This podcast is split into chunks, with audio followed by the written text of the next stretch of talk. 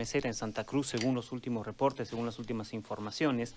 Eh, y en los últimos días ha habido un descenso de casos eh, reportados. Sin embargo, desde la Secretaría de Salud eh, se está hablando de una segunda ola de contagios que sería alrededor de fines de septiembre, inicios de octubre, por lo que ahora se ha comenzado a trabajar en reforzar la contención, en reforzar el sistema de salud para que esta segunda ola eh, no nos agarre como nos agarró la primera eh, mal parados. Tal doctor oh, Marcelo Ríos del CEDES en la línea. Doctor, ¿cómo le va? A ver, yo le voy a hacer una pregunta desde un ejemplo. Eh, si yo le he hecho arroz, charque, agua, plátano, huevo. Voy a hacer más a uno, ¿eh? ¿Cómo pretendo hacer paella si le echo lo mismo?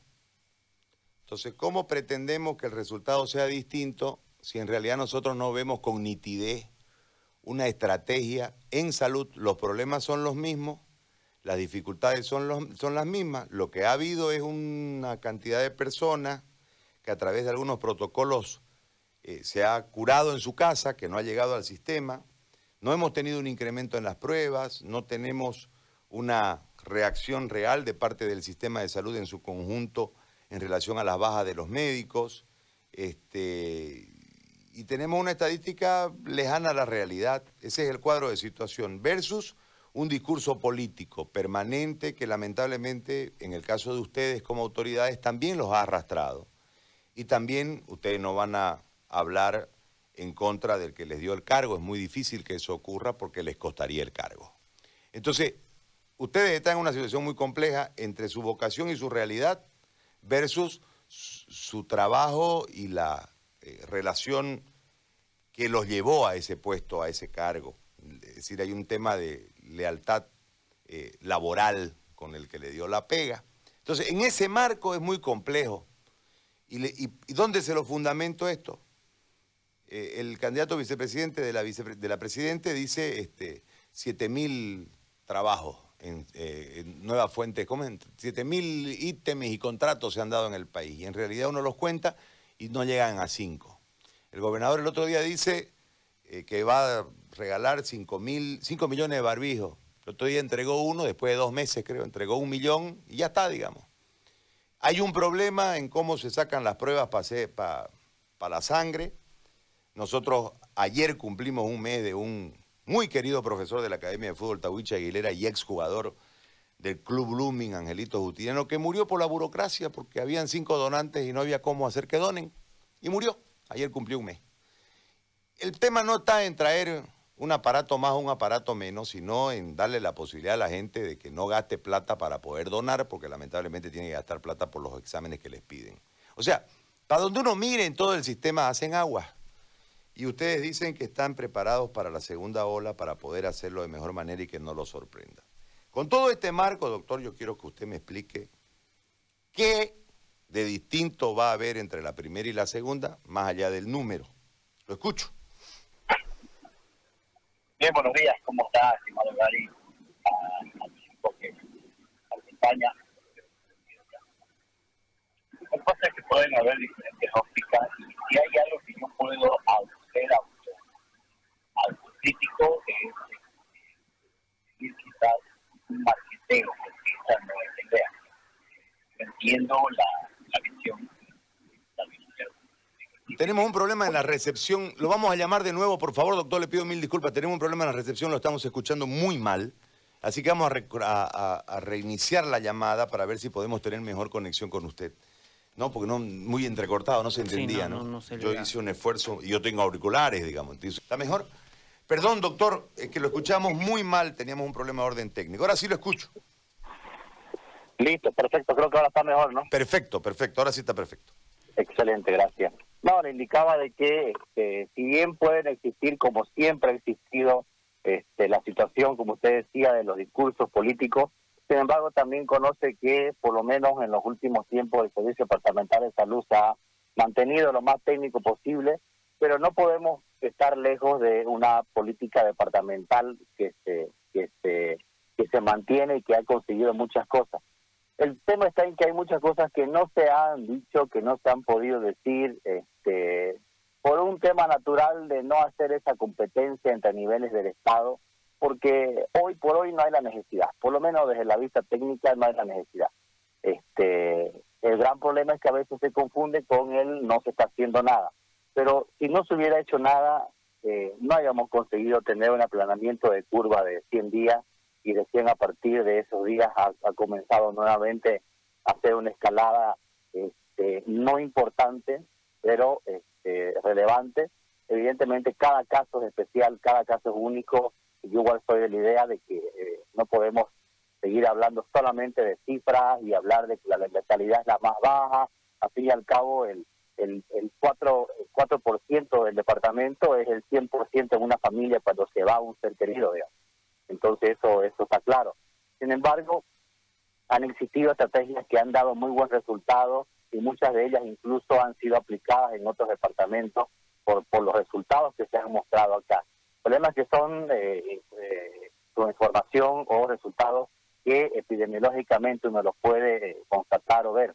Ahora, ¿qué diferencia hay entre entre la primera o lo, que lo que estamos pasando? Yo no lo yo yo disento en un poco cuando dicen lo que ya pasó, aún no pasó, ¿no? aún no ha pasado, aún estamos todavía, la pandemia no acabó, este, no ha pasado una primera ola todavía, aún estamos porque no se ha reducido la cantidad ni la velocidad de los contagios en un nivel académicamente hablando de control, aún no está en un control la pandemia definitivamente. Y dos, hemos hecho evidentemente uso eficiente de todos los recursos que tenemos al alcance no hemos tenido la cantidad de recursos ideales que se debería tener. Se ha conseguido y se ha manejado lo que tenemos. Entonces, esas son algunas diferencias este, respecto a, gestión. Eh, hay que hacer notar nomás de que no es lo mismo haber nacido en marzo ante la pandemia con 10, perdón, con, un solo laboratorio que encima no es nuestro, no es nuestro en el sentido de la posibilidad administrativa y de mejorarlo y de reforzarlo, ¿no? Este, si no es de otra instancia estatal, y hoy día tener 10 laboratorios que están permitiendo el testeo para la población. Eh, y bien la mitad de ellos son parte del esfuerzo del, del, del privado, pero si el servicio departamental no haya tenido la apertura de permitirle y de autorizarle al privado de que pueda ejecutar las acciones o que pueda generar un servicio vendiéndolo, tampoco hayamos conseguido. Han habido otros departamentos que hasta ahorita están peleando porque se abran los privados, porque no creen, eh, piensan todo que es solamente lucro, pero pero estamos en una situación de oferta y demanda y si la empresa privada tiene la posibilidad y la capacidad de vender el servicio y esto le mejora a la población, a la pudiente, bienvenido, ¿no es cierto? Y nosotros nos encargamos de la parte pública. Entonces, por eso se ha aperturado dos laboratorios más a la parte pública, este, gratuito para la población y se ha orientado a que todas las pruebas de provincia, todas las muestras de provincia vayan a la parte pública y no gasten ellos un solo peso. Entonces, este, ahí han, han habido, como le digo, varias gestiones que se han realizado y que no han marketeado, publicado ni mediatizado, digamos. Entonces, pero se ha avanzado bastante. Ahora, hoy por hoy estamos en una situación evidentemente diferente una transmisión sostenida baja, pero aún se mantiene. Eh, la estadística en cuestión de notificación, evidentemente, eh, se va alejando en base a lo que en Santa Cruz va sucediendo. Eso lo digo con, con toda sinceridad y franqueza y siempre lo he dicho. Tenemos un problema que ha existido, pero tiene también una connotación compleja porque no podemos testear eh, eh, cada ciudadano y salir a hacerlo porque no hay la capacidad de los recursos para hacerlo. Por el contrario, lo que hemos impulsado es que los gobiernos municipales puedan hacer un estudio de cero prevalencia. A ver, si un municipio como el de Santa Cruz de la Sierra compra algunos miles de pruebas rápidas, si un municipio como, como Puerto Suárez compra 3.000 pruebas rápidas o menos, yo no le voy a pretender insistir a ellos que se estén a cada uno de la población. En un mundo ideal puede ser ideal, pero lo que hay que hacer es organizarlos y decirles qué es lo mejor posible para utilizarlo y que no sea un acto político, digamos, ¿no? Porque si quiero acto político, pues voy, me saco la foto testeando, me voy, me saco la foto entregándole un barbijo a alguien y esa no es la idea del uso final del recurso, sino es darle este, la fundamentación que en verdad nosotros como la parte de salud necesitamos. Por eso fue que hemos acompañado este, eh, las propuestas que existían de los municipios para el uso de las pruebas rápidas y nos hemos encaramado nosotros y le hemos dicho háganlo con el rigor científico y van a tener el aval. Entonces hemos empezado a hacer eso, a orientar para la cero prevalencia, es decir, para entender más allá de lo que ya tenemos hoy, la magnitud real o aparente de la situación con las pruebas rápidas, porque es factible hacerlo. ¿Por qué no se hace antes? Porque la prueba rápida lamentablemente hasta la fecha no es diagnóstica y no es solamente porque no querramos o porque hayamos autonómicamente decidido, porque no es correcto plantearlo diagnóstico porque no detecta el virus, sino detecta los anticuerpos, proteínas que se generan a los 7 o 10 días después de la presencia del virus. Por lo tanto, yo hoy día me saco una prueba rápida, me sale positivo, me saco un PCR ese segundo y me va a salir negativo, porque mi carga de ya bajó. Entonces, que no son eh, confiables para la positividad diagnóstica, pero sí son confiables para la este, positividad anticuerpo. Por lo tanto, en los dos primeros meses de, emergencia o de pandemia o tres, si haya eh, promovido la prueba rápida, el uso haya sido simplemente darle plata a alguien y, y, no tener un buen un buena un buen producto porque iba a tener un montón iba a tener mejor dicho poca población que tenga todavía anticuerpos. Hoy por hoy es un momento ideal cuando empieza a descender los casos, porque logísticamente puedo también hacerlo, puedo pedir a la población que se mueva más y puedo empezar a hacer eh, el estudio diagnóstico de eh, la situación de los anticuerpos. Captar la situación de anticuerpos me va a mostrar justamente, me va a mostrar justamente este, conocer cómo estamos en anticuerpos en, el, en la ciudad o en el departamento, que eso implica conocer aquellos casos que ya fueron captados y también los que no fueron captados por el sistema, ya sea porque no pudimos establecer los puntos de testeo donde queríamos hacerlo, porque lamentablemente hubieron instancias en las que no se pudieron conseguir los insumos necesarios y hasta ahorita el país sigue peleando y compite a nivel internacional para conseguir la, los insumos. Y no son los reactivos, porque los reactivos hay, no son otros insumos que aunque no lo crea, no son caros siquiera, pero desgraciadamente Santa Cruz no tiene la capacidad siquiera de, fabricarlos todavía, porque esto pues nos agarró a todos este, en paños menores, ¿no? Entonces, y estamos aprendiendo a hacerlo. Antes no hacíamos ese tipo de pruebas porque no hacíamos investigación viral. Eh, si Cenetropa había hecho investigación viral los últimos años, pues hayamos estado con otra forma de preparación diferente, pero no lo ha hecho. Entonces, eh, ¿qué va a cambiar? Hay una población, que no tenemos que de ninguna manera desmerecerlo, hay una población que ya aprendió. Hay una población también que lamentablemente tomó una actitud de cuidarse por el miedo. Esa población evidentemente es la que debe reaprender la, el uso de las medidas, porque ahora ya no tengo miedo, ya veo que la gente es más tranquila, ya no vemos gente mamelucada en las calles, ¿no es cierto? O vestido astronauta, este, entonces la gente empieza a bajar este, el miedo y empieza a descuidarse. En cambio, aquellos que se cuidaron y generaron un hábito de este son los que les va a ir mejor. ¿Qué nos queda? No podemos darle un barbijo a todas las personas uno por uno, ¿cierto? No le podemos dar un guante a las personas uno por uno. En ningún lugar de, las prestaciones ni del sistema está planteada esa idea. Lo que sí debemos hacerlo es pedirle a la población y, insistir todos los días en cómo debe cuidar, darle la información que necesita para que aprendamos a vivir con la enfermedad. Al inicio dijimos que esto iba a ser incontenible y así está sucediendo. la suerte de esto, y no es por azar, la suerte en un sentido figurativo, ¿no? No es por azar, sino por la reacción y la respuesta que hubo, con muchos bemoles, pero hubo respuesta, fue que el sistema no colapsó. El sistema se saturó algunos días, pero no colapsó, porque no claudicó, no, no se cerró, no se cerraron los hospitales, no hubo un colapso del sistema. Hubo saturación en su momento, se dio respuesta. Eh, lo ideal había sido que no, no hubiera habido ninguna sola queja en prensa ni en redes sociales, pero no se puede conseguir eso porque evidentemente es un tema hasta de hasta de idiosincrasia de las, de las personas y esto también nos ayuda y nos alerta a medir. Sin embargo, este, no, a mí no me gusta comparar y decir, como he escuchado a varios, ¿no es cierto? Este, bueno, eh, no fuimos Guayaquil, así que tenemos que estar contentos. No, esa no es la idea. Hay que pensar en lo que tenemos acá.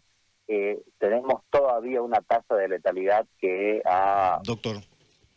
Eh, sí, sí, estimado. Sin, sin embargo, eh, hay personas que han muerto en la, en la ambulancia.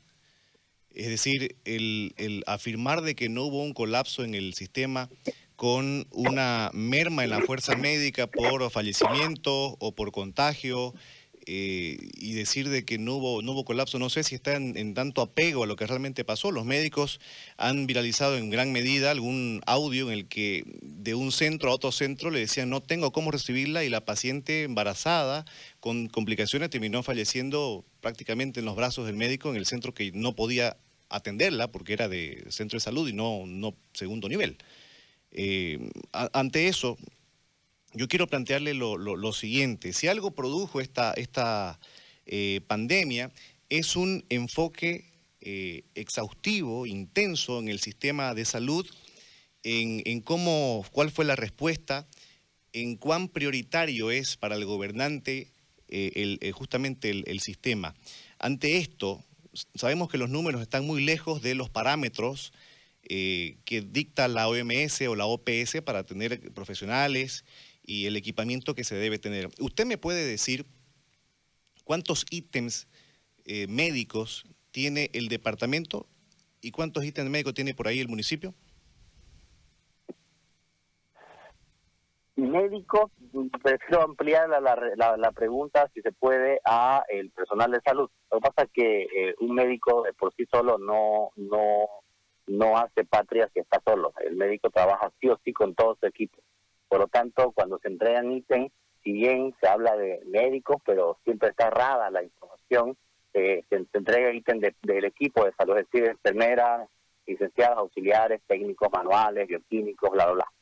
Entonces, eh, Santa Cruz Departamento, antes de la pandemia, tenía en un aproximado, que alguna vez este, el año pasado terminamos a hacer un nuevo diagnóstico de eso, eh, teníamos 8.500 funcionarios en salud. Eh, ¿Por qué digo aproximadamente y no te doy una cifra exacta? Porque lamentablemente este, el gobierno anterior e incluso el gobierno actual eh, continúan con una misma receta, este, con alguna diferencia que ahorita la voy a explicar, de eh, eh, entregar ítem de manera a veces descoordinada con el CEDES y lo hacen de una manera hasta política directamente a algunos municipios, porque algún alcalde este, habló más fuerte, se fue directamente a La Paz y consiguió cinco ítems, muy bien, le llegan ítems y no pasan por la oficina del sede como para decir regístrenlo, ¿no? Entonces, este, esto sigue ocurriendo. Sin embargo, eh, los 8.500 funcionarios que tenía, eh, que tiene, que tenía el departamento eh, y con la insistencia, la dureza y permítame este, este nombrarlo a, a, a, nuestro mentor, a los Oscar Urenda, con la insistencia que le metió en su momento, eh, se consiguió tener más de 1.200 o 1.300 son la cantidad, no de ítems, contratos. A comienzo del año, con que el gobierno departamental empezó a hacer acción, eh, lo nombro al departamental para hacer un poco de cronología, ahorita se va a dar cuenta. El gobierno departamental empezó a hacer acción en marzo, empezó con 310 nuevos ítems para el departamento que los reorganizó los ítems SUS que en su momento la ministra Gabriela Montaño firma con el gobernador un convenio del año pasado. Y después de, varios, al final el gobierno anterior nunca nos entregó esos ítems que habíamos que había firmado el gobernador. Este gobierno volvemos a hacer la insistencia y le dijimos, bueno, ya está bueno, o sea, pongámonos la pila, hagamos buena letra, este, y nos entregan los ítems, y en la noche, estimado Gary, la noche que nos entregaban los ítems, yo estaba en La Paz recibiéndolo. La noche que sale el positivo de la señora este, María, la digo porque ya fue muy, muy público su caso, el primer caso de San Carlos, este, yo estaba en La Paz. Ese día fui a La Paz y volví en cuestión de horas este, para estar con, el, con la señora, con el primer paciente, y esa noche yo recibía los 310 ítems del sur. Esa, al día siguiente, cuando se arma el COVID con el gobernador, se cambia la asignación de los 310 ítems para que se en COVID.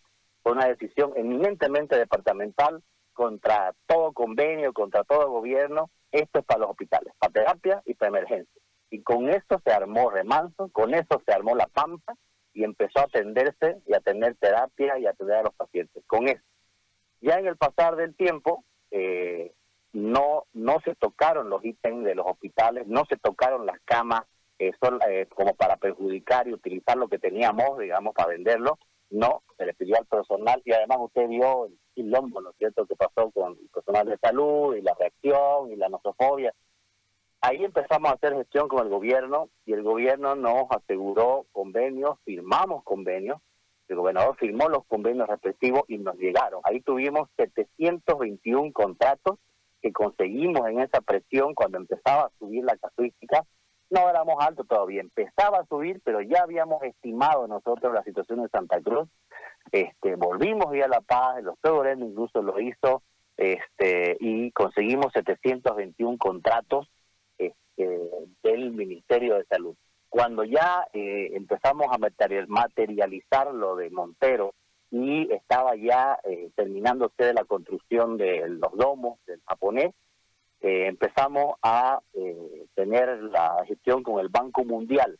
No voy a negar que el Ministerio de Salud nos dio las luces con el Banco Mundial y nosotros exigimos que el Banco Mundial nos ha entregado más de 350 contratos para los especialistas, una gran diferencia e incentivo para los médicos.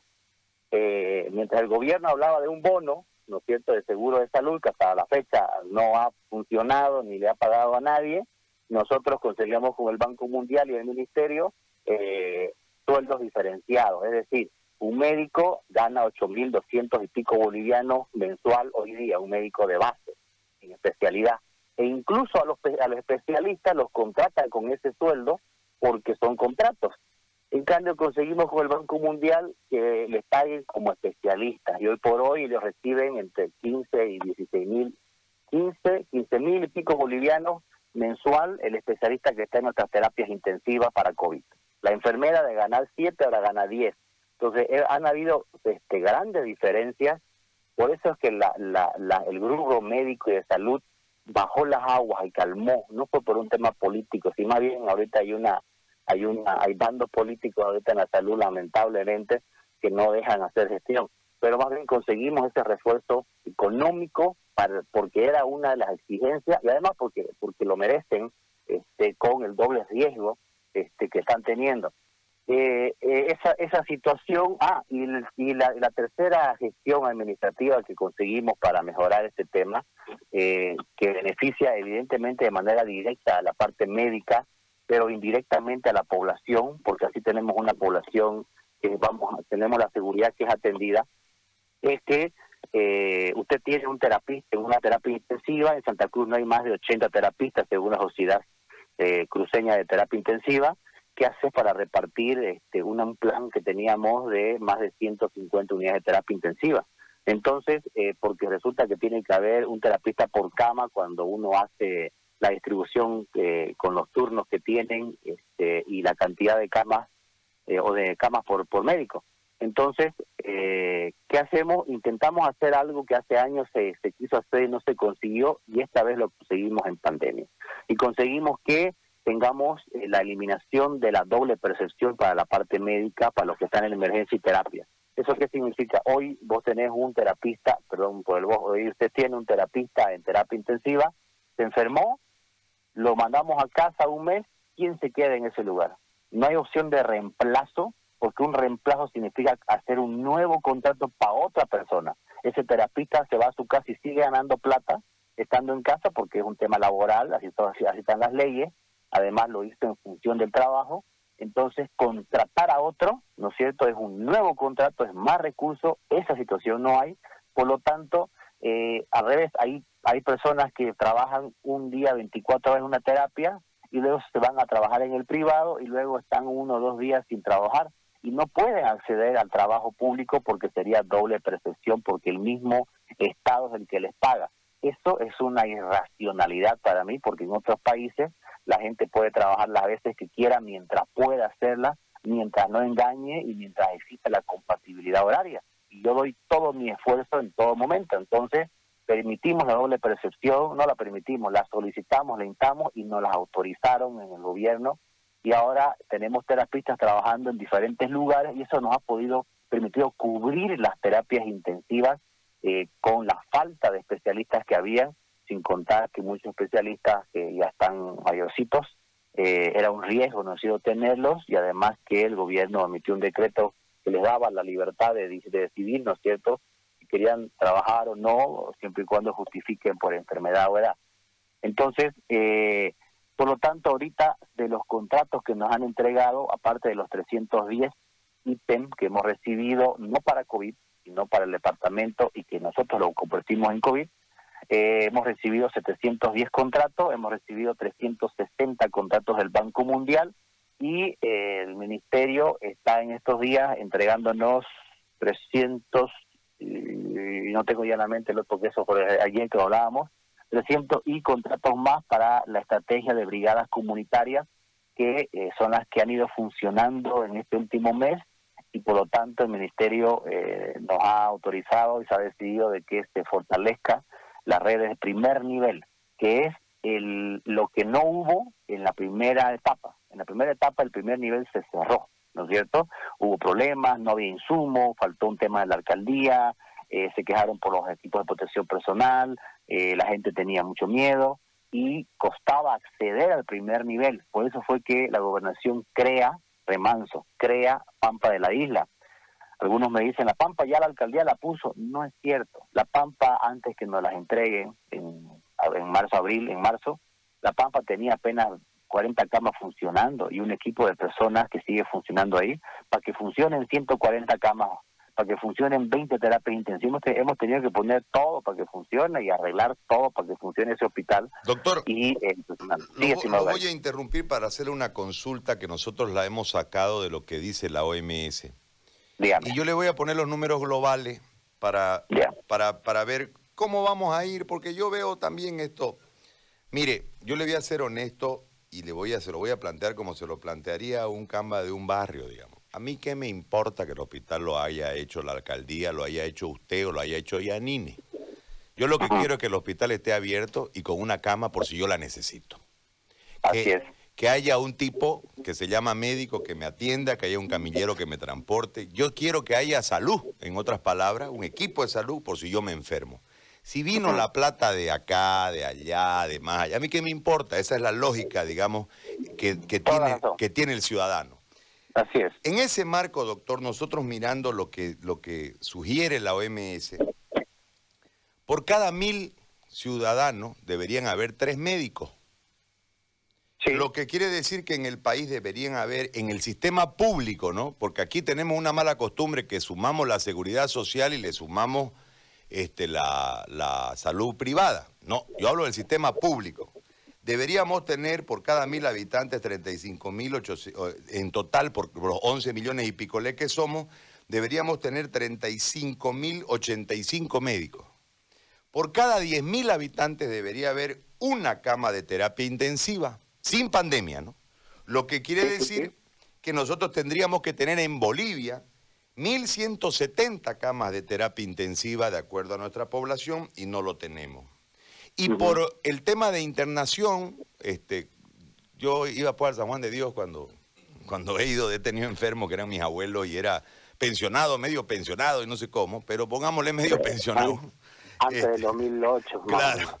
el, si nosotros sacamos de que deberían haber por cada eh, cuatro camas por cada mil habitantes, Estamos hablando de que deberían haber más o menos 46.700 camas eh, en el sistema de salud nacional. Cuando nosotros vamos a la lógica de lo que está sucediendo en realidad y que este, anuncian 400 ítems y 200 aquí, 50 acá y 20 camas acá, y vemos el número para tener la mínima condición de atención que dice la Organización Mundial de la Salud que se debiera tener, estamos pues queriendo tumbar el edificio de la, de la Corte eh, Departamental de Justicia con un ventilador, doctor. O sea, estamos lejos. Entonces, no hay cómo felicitarlo. No hay, cómo no hay cómo decirles lo han hecho bien, porque además son 14 años que están en el gobierno, igual que el MAS. Entonces, en ese marco, el MAS tiene su responsabilidad, pero también nosotros como territorio tenemos nuestra responsabilidad, y se lo voy a decir con sinceridad, por panadas, ¿no? Eh? Pues no hemos podido pelear a la de verdad para poder conquistar. Hemos hecho bulla nomás. La vez que peleamos a la de verdad se cayó en Morales. Entonces, en ese ejemplo, yo creo que los temas de salud, doctor, nosotros debimos pelearlo, porque ahorita resulta que lo que hizo el padre, este Mateo, que de verdad que es ponderable, y todos nos hemos colgado del 10%, cuando en realidad ustedes que son técnicos, ustedes que saben de la salud, saben que el 10% no será suficiente hasta que empatemos y de ahí podrá ser un presupuesto para desarrollar, pero hasta que logremos este ideal marcado por la OMS, ¿cuánto va a pasar, doctor? ¿Y, cuáles son las medidas de shock que tiene en este momento eh, el Estado Nacional, el, el, gobierno departamental, etcétera, para poder cambiar esta historia? ¿Sabe por qué? Porque la pandemia, si algo nos ha dado cuenta, es que más valioso es usted, que es médico, que el gobernador. Es más valioso este, eh, el doctor Torres, que en paz descanse, que la alcaldesa. O sea, para nosotros como ciudadanos, ustedes son más importantes como médicos que los políticos, que en realidad les permiten a ustedes hablar, les permiten a ustedes opinar, y son ellos los dueños de la opinión y no saben nada. Entonces, en este marco, doctor, ¿qué hacemos nosotros como ciudadanos para poder llegar al ideal? Para desde ahí ya pedir el 10% y echarle de aquí para adelante con las proyecciones que tiene de crecimiento el país? Yo creo que eh, haciendo un poco atrás para adelante, para empezar, ¿qué hay que hacer? Hay que ser inteligente o intentar de, hacer eh, previsión antes cuando uno está y tiene la oportunidad del electorado y la votación, ¿no? Y no dejarse llevar por cosas que no corresponden o por cosas muy inmediatistas. El de, de hoy un dato puntual en el tema de las camas, ya que digo de los médicos, ya que lo nombró, a nivel internacional, evidentemente, 5, 4, 5 y 6, dependiendo del estilo de vida y lo demás, es, la situación para eh, médicos eh, habitantes, perdón, eh, cada médico por, por, por, cada, por cada mil habitantes. Nosotros estamos en 1.6, que esa fue la situación eh, que sacamos el año pasado cuando hacíamos nuestro diagnóstico y hicimos la solicitud. Este, ahí ahí el, el, el, yo disgregaría un poco digamos la categoría de dónde dónde me coloco yo en la categoría del panada dentro de la gestión digamos porque al comienzo del año nosotros estuvimos en el ministerio y yo pedí formalmente y con nota y con todo y delante de todos los directores de sede donde todos me miraron y se rieron pero alguien pues tenía que hacerlo no y yo le pedí en la cara del, ministro en su oportunidad del de, del doctor este, Cruz y la actual ministra que estaba ahí como planificación, le pedí los 10.400 ítems que necesita el departamento y se los he presentado en una presentación de una hora que le tiré explicando el motivo de los 10.407 ítems, provincia por provincia, nivel por nivel, y le he tirado una hora donde todo el mundo me decía corte, corte, corte y no me daba la gana, no, yo estaba ahí, tenía, tenía una hora de opción como Santa Cruz y, y, y hice la representación como corresponde y, y de eso obtuvimos este 310, ¿no? De 10.000 obtuvimos 310 y solamente para el tercer nivel. Después vino los 100 que se han mandado a provincia Pan de Cruz y después los 200 que le llegaron al gobierno municipal hace una hace unos días este al municipio local de Santa Cruz de la Sierra. Entonces obtuvo algo de todo eso, pero hay eh, eh, eh reverendas diferencias y me acuerdo yo este hace varios meses atrás eh, allá en su, en su, en su, en su plaza radial, yo le decía a usted que para cambiar la situación de salud necesitamos por lo menos dos gestiones de gobierno. No importa cuál, dos gestiones de gobierno, pero que tengan una visión política que mueva lo económico, porque yo puedo tener todas las buenas intenciones, pero si no muevo lo económico no voy a tener resultados, ¿no es cierto? Entonces necesito necesito el triángulo de gobierno para salud, que eso es algo académico visión política, capacidad técnica y decisión jurídica. Entonces, si yo no tengo esas tres cosas, ¿no es cierto? No voy a poder cambiar nada. Y en estos días logramos hacer algunos cambios que no hicieron en años, lo pudimos hacer, no puedo yo no dejar de, decirlo o negarlo, digamos, este, pero se hicieron. Que deberían hacerse antes, claro que sí, pero no había la, eh, eh, lo que pasa es que la visión política no solamente de un solo lado, pues, ¿no? Está en que la propone y el que y el que lo dispone. Entonces, este, los dos lados tienen que estar de acuerdo. En el tema económico, con más razón todavía, ¿no? La parte jurídica también tiene lo suyo y es bien complejo, pero creo que hasta, hasta lo legal es un poco más eh, manejable, pues, factible y acomodable que, que, lo político y lo económico, lamentablemente. Pero eh, por eso apelamos todas las noches y los, los momentos que tenemos como estos que ustedes nos dan a el tema de incentivar las medidas porque estamos seguros que es lo único que eh, no necesitamos hacer y pedirle a nadie más más que a la población de manera directa que se cuide, ¿no es cierto? Este, mientras nosotros intentamos con lo que tenemos a mano este, avanzar. Yo debo ser sincero en algo, no hemos tenido frenos, más bien nos han entregado este, bastante autonomía de gestión, obviamente con lo que tenemos a mano, ¿no? Este, pero nos han dado eh, bastante autonomía eh, eh, para poder hacer, actuar muy muy tranquilo, muy de bajo perfil, pero actuar porque tenemos que hacerlo, porque uno también se queda con, con esa conciencia del deber cumplido.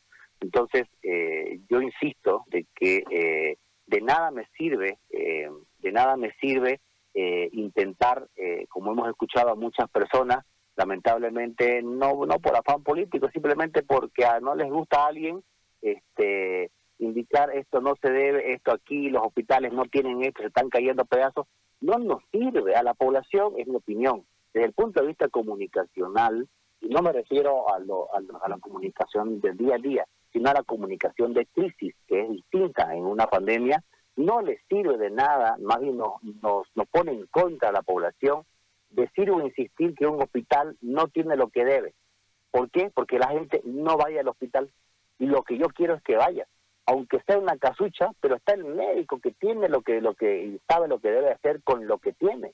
Y esa es una característica de nuestros médicos, no y nuestro personal de salud que es este, eh, eh loable. Entonces, si yo insisto con una mala propaganda con el sistema de salud, no permito a la población que use lo que tiene.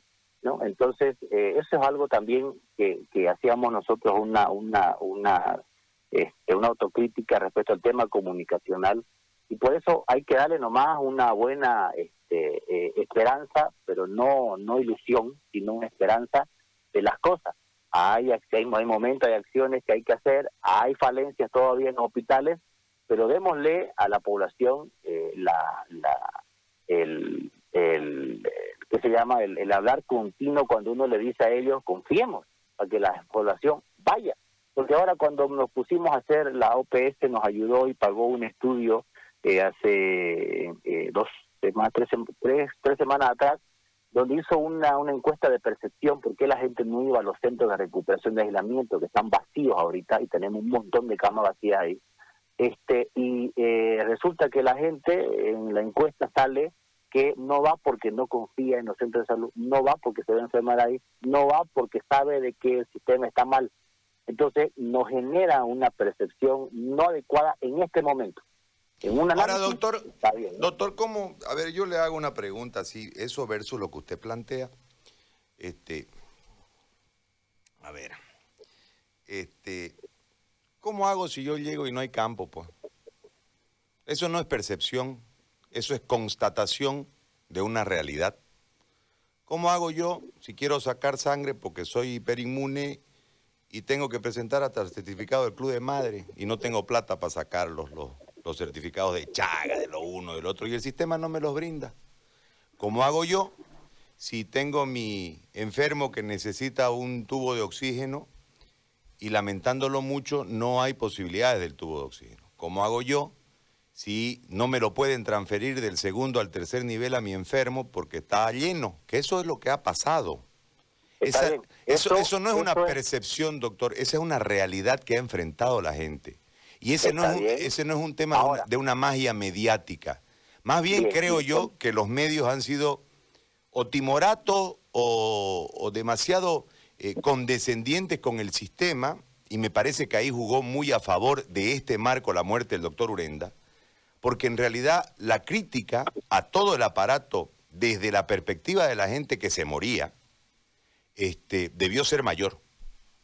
Y yo creo que en ese sentido, entre la enfermedad y la muerte del doctor Urenda, generó una crisis condicionada desde el punto de vista comunicacional. ¿no? Yo creo que le favorece al aparato político, lamentándolo mucho, ¿no? porque yo tenía o tengo una relación con uno de los, de los hijos muy cercana y con él en forma particular. Pero eh, eh, en ese marco, yendo a la realidad, realidad, apartando el tema netamente afectivo, me parece que la muerte del doctor Urenda le genera a todos ustedes una posibilidad de poder eh, generarse un espacio de menor crítica desde el dolor y desde el gran cariño y gran afecto y gran respeto que, que tenía el doctor Urenda de parte de la gente del gremio, principalmente, de los médicos, etcétera, y de la gente de afuera del gremio. Entonces, creo que por eso es que en determinado momento no lo terminan de enterrar, para decirlo de alguna manera, porque homenaje aquí, homenaje acá, homenaje, porque cada que aparece el nombre del doctor Urenda es como que genera un bálsamo. Entonces, la muerte del doctor Urenda termina generándole a ustedes una, una posibilidad de una menor crítica, ¿no? Porque en realidad lo que se vivió aquí en un momento dado era desesperante. Yo le puedo, en algún momento que tengamos tiempo y podamos juntarnos con mayor tranquilidad, yo le puedo mostrar a usted la cantidad de gente quejándose de la falta de atención por no tener recursos y la cantidad de médicos diciendo no tenemos cómo. Entonces, lo que usted me plantea que tiene que ver con que debemos ir a decirle a la gente, vaya a su sistema de salud, ¿y a qué va a ir pues? Ahorita tal vez haya espacio, pero en ese momento, donde estábamos este, complicados, ¿a qué iba a ir? Si, si, si se morían en las camionetas, se morían en las ambulancias, se morían en los pasillos, se morían en las calles, se morían en sus casas. O sea, era un, tema, no, no fue una, un- una manipulación mediática, ni mucho menos, todo lo contrario. A mí me parece que entre la enfermedad del doctor Urenda y la muerte del doctor Urenda no hubo una crítica como debió, debió darse al sistema. Esa es una percepción desde la realidad que nosotros constatamos día a día con los testimonios de la gente, que parece muy distante, doctor, de lo que ustedes en relación a informes reciben. Porque entiendo que no pueden estar en todas partes porque además tienen que cumplir sus funciones y esto les debe privar de entrar en contacto directo con, con la población que es la que en realidad este, ha sufrido todo esto y lo va a seguir sufriendo mientras no lleguemos al ideal para poder atenderlos, ¿no? Entonces, yo creo que muy bien que usted le haya dicho al ministro Cruz, necesitamos 10.407 ítems para poder funcionar en Santa Cruz. Y eso es tarea de ustedes. Muy bien. Pero ¿cuánto sacó usted? 310 le dieron. A eso nos hemos acostumbrado, doctor. Yo no estoy a, en contra, a favor de eso, pues. Es decir, no es lo mismo dos que uno. No, dos son dos, uno es uno. Y dos, enfermos, dos enfermos en una cama no hacen un sano, ¿no? ¿Eh? Entonces, Yo, e- yo e- ese es el marco. Si me permite uno, unos segundos, yo insisto con este tema de la percepción y le doy toda la razón, este, pero en algo diciendo porque se descontextualiza un poco. ¿Ya? Porque eh, hay una hay una factibilidad, hay, hay algo fáctico en el que hay personas que han ido y no han podido ser atendidos. Y obviamente en el en la sumatoria del día a día multiplicado por la cantidad de, de establecimientos, multiplicado por la cantidad de días que ha pasado, se hace miles. Pero resulta que otros miles, que son 10 veces más que eso, sí fueron atendidos. Ya. Entonces, si usted compara los atendidos con los no atendidos, evidentemente han sido atendidos más que no atendidos. Entonces, no puedo yo, ¿no es cierto?, pedir a la gente que, este, yo sé, nadie le ha dicho no vaya, pero decirle está mal todo, ¿no es cierto?, me genera esa percepción el- y la imposibilidad o la esperanza que la gente necesita para ir, ¿no? Entonces, vuelvo a insistir, no quiero comparar, pero si usted está en Estados Unidos, está en Holanda, igual espera un mes para una atención y más bien eso no sucede en la parte pública como en la seguridad social. Pero si usted está sentado en la puerta de la emergencia y no llegó en las peores condiciones, después de algunas horas va a ser atendido. Si llegó en las peores condiciones, se va a morir en la puerta, porque llegó en las peores condiciones y no hubo la posibilidad de hacerlo porque evidentemente no hay campo. Ahora ya lo no se ha entiendo. podido crecer más. Usted lo que, Pero dice, claro, lo que dice es que la, la, la, la, la generación de que no había nada, ese, ese, ese dato amplificado, hizo que gente que pudo llegar antes de estar mal no lo haga. Es, es- eso es lo que me quiere decir, ¿no? Exactamente, exactamente. Y se quede en su casa. Claro. ¿cierto? Y voltee. Y tú te tengas que pagar la parte privada. Eh, entonces, es mejor insistir con el ir, espero como paciente Ajá. y consigo la atención. O sea, es, es mejor intentarlo, hacerlo hasta conseguirlo, ¿no es cierto? O en su defecto, no lo conseguí en un día, bueno, pues, pero estuve y lo tuve que hacer y ahí tengo todo el derecho de decir, esto no funciona y hay que mejorarlo, ¿no es cierto? Entonces, este, a eso me refiero, eh, porque es mejor llegar, o sea, lo, lo digo desde el punto de vista salubrista, ¿no? De salud pública, donde también está la, la, la responsabilidad de la persona, de la familia, en que debo hacer las cosas y llevar, no voy a esperar, ¿no es cierto? Eh, como lamentablemente ocurre y es algo académico cuando explicamos a los estudiantes y les decimos, ¿saben qué?